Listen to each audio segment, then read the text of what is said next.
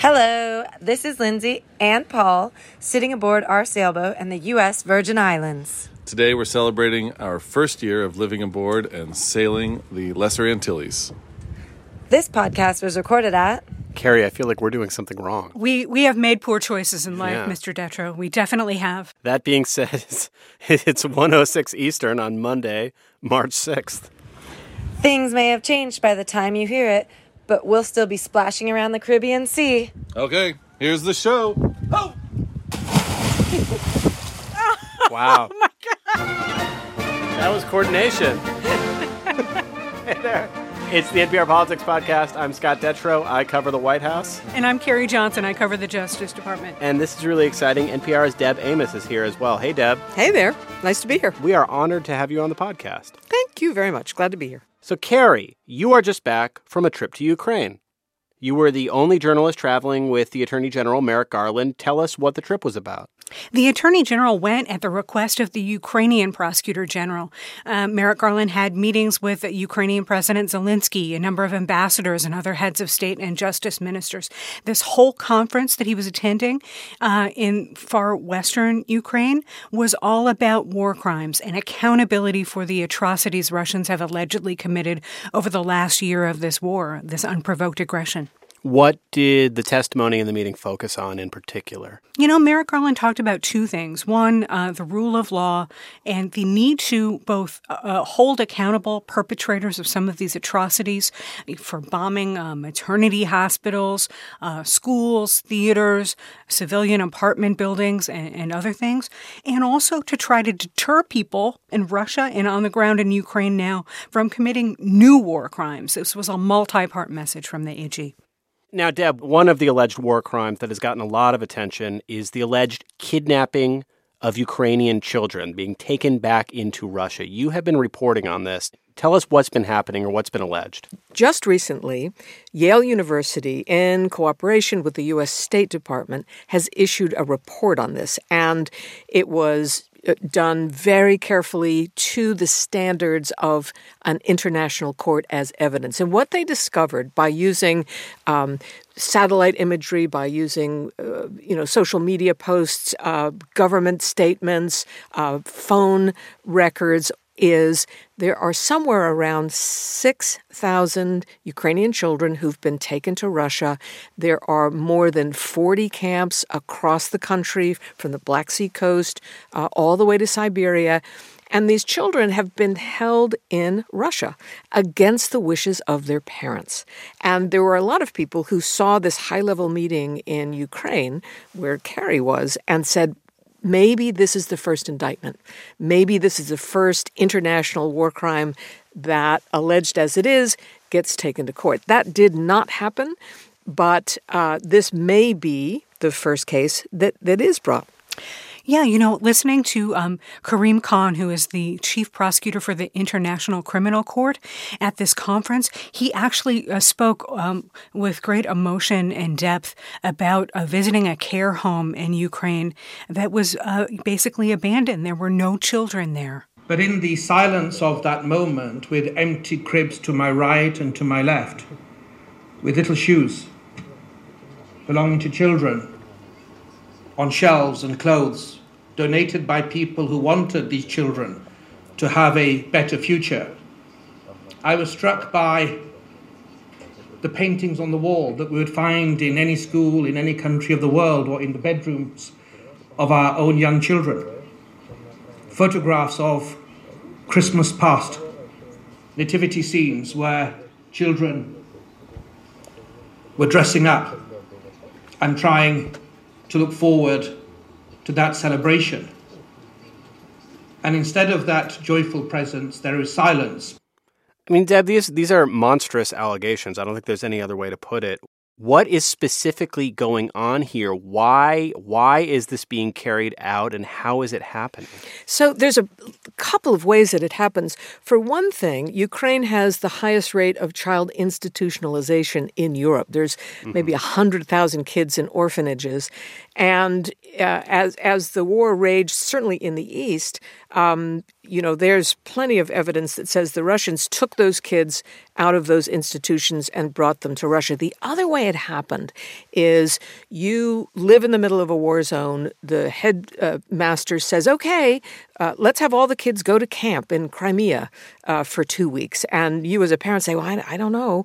I, am not quite ready. And the headmaster says, you know, your kid's been suffering. It's a war. Maybe you don't have enough food at home. Come on, let them go. And you wake up the next morning and a hundred buses are in front of the school, and all these kids are being taken, you know, across a, a, front line.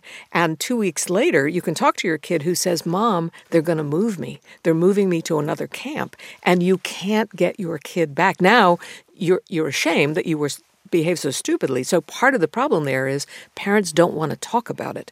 The other way it happens in these filtration camps, they separate parents from kids, and there is plenty of evidence of this. They move the kids in groups to these camps. Uh, we know of 40. There may be as many as 100 across Russia. I mean, Carrie, sometimes sometimes a legal conference can be like a pretty academic and high-minded thing, but but but but some of the alleged war crimes that we've been talking about and reporting on for the last year are so personal and and so upsetting to even think about and hear about. I have to imagine there was a lot of emotion at this gathering of, of justice officials.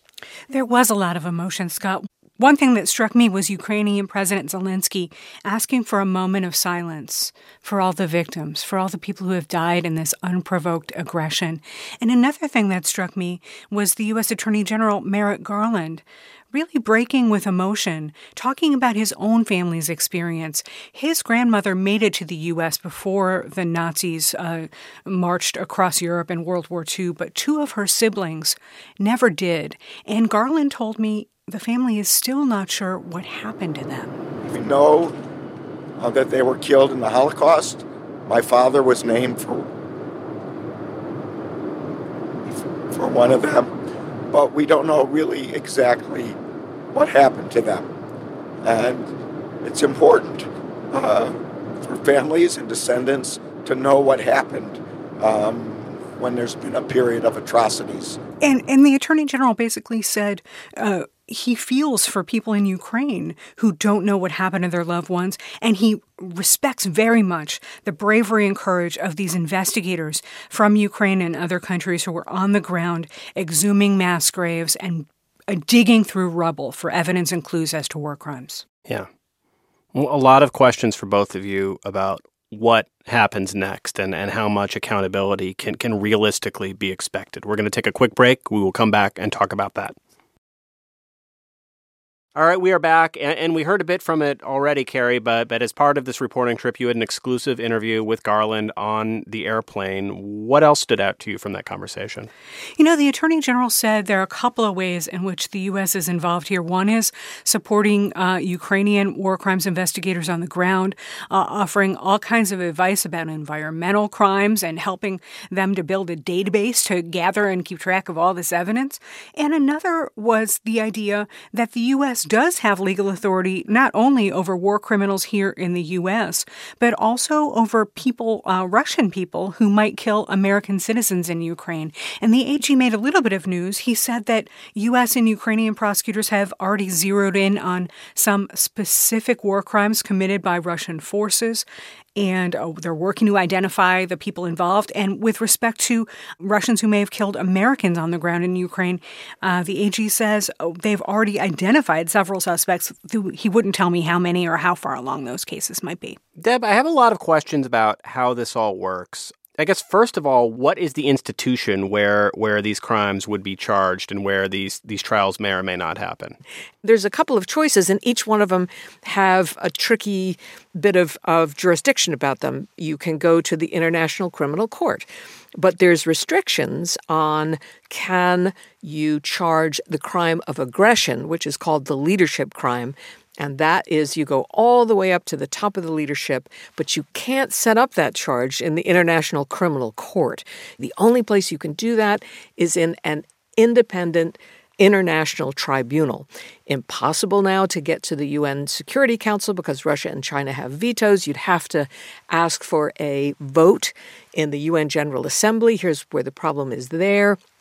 A lot of the global south don't think this is their problem. Yeah. In fact, if you look at the, I think the G20, only about half of those countries are keeping um, sanctions against Russia. The rest, they don't think that this is a war that's their business. Why do we want to get between uh, the Americans, the Russians, and the Chinese? So could they get that vote? That is not clear. Carrie, did this was this a topic of conversation, and, and, and how are leaders like Garland thinking about this? Yeah, so the U.S. Congress gave the Justice Department authority to uh, prosecute anybody who's on U.S. soil for, for these kinds of war crimes. That's new. And uh, strangely enough, some people, even some people who have committed some very bad acts, decide to go on vacation on U.S. soil or U.S. territory. And if that were to happen in the decades to come, those people uh, might wind up in an American courtroom, the Attorney General says. He also said it's quite clear that there are real efforts underway, both in the U.S. and Ukraine and with international counterparts, to try to go up the ladder of responsibility. Those are not uh, just individual one offs. It's quite clear um, when taking a look at what happened in Bucha, in Mariupol. Uh, the, these are planned uh, killings of civilians in significant numbers. That the uh, effort to uh, forcibly deport children, Ukrainian children from occupied areas, into uh, Russia are pre planned. And the Ukrainians and our prosecutors uh, and the uh, uh members of the uh, JIT, the Joint Investigative Team, are all trying to identify, uh, to build evidence against the people who are directing this. And that is certainly the case if there, when, let's say there is a case on the Ukrainian children who've been moved to Russia. The Yale study, which was out a couple of weeks ago, does a chain of command. In fact, last week, the Treasury Department sanctioned four Russian governors who were named in the Yale report as being instrumental in holding back kids, not letting Ukrainian kids go, go home. There are eight others that were named. Uh, in that study, it's also possible that they too will be sanctioned, and the cases that will be built will certainly be focused on the chain of command as much as it is those those camps and the local people who did care for those kids. The other name that really came up in my conversation with the Attorney General was this name Prigozhin. He's one of the oligarchs uh, who used to be uh, known as Putin's chef, right? And his company, one of his uh, connected companies, got in trouble in the Robert Mueller special counsel investigation, although uh, charges were never fully pursued in that case for trying to manipulate the American election. Well, Prigozhin, as, De- as Deb knows all too well, is the guy in charge of the Wagner Group, this set of mercenaries that's on the ground in Ukraine. Mm-hmm. And uh, Garland basically said that guy is a really bad actor. In Senate testimony last week, he called him a war criminal, which is a lot farther than maybe some of Merrick Garland's aides wanted him to go. Yeah. Uh, but he's certainly on the radar of U.S. and Ukrainian authorities, too. All right. That is it for this episode. Deb, thank you so much for being here. Thank you. And Carrie, thanks for your great reporting and for, for going halfway around the world and back for this story. Oh, my great pleasure. All right, I'm Scott Detrow. I cover the White House. I'm Carrie Johnson, National Justice Correspondent. Thank you for listening to the NPR Politics Podcast.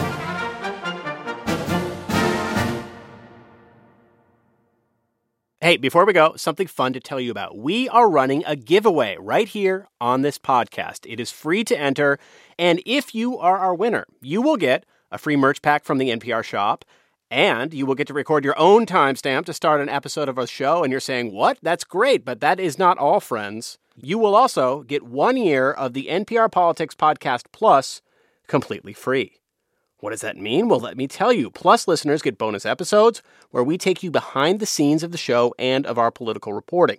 Sometimes we do episodes like our recent one with Ron Elving talking about the history of the State of the Union. And in addition to those bonus episodes every other week, you also get to hear each regular episode of the show without sponsor messages. So again, merch, check. Timestamp, check. One year of NPR Politics Podcast Plus, check.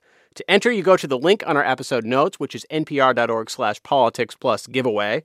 All one word, plus is spelled out, not a plus sign. npr.org slash politics plus giveaway. And now I get to do the really official uh, contest thing. No purchase necessary. Open to legal residents in the U.S. only, 18 years and older. Entered before March 31st, 2023. Prize valued at $130. Official rules can be found on the entry page at npr.org slash politics plus giveaway.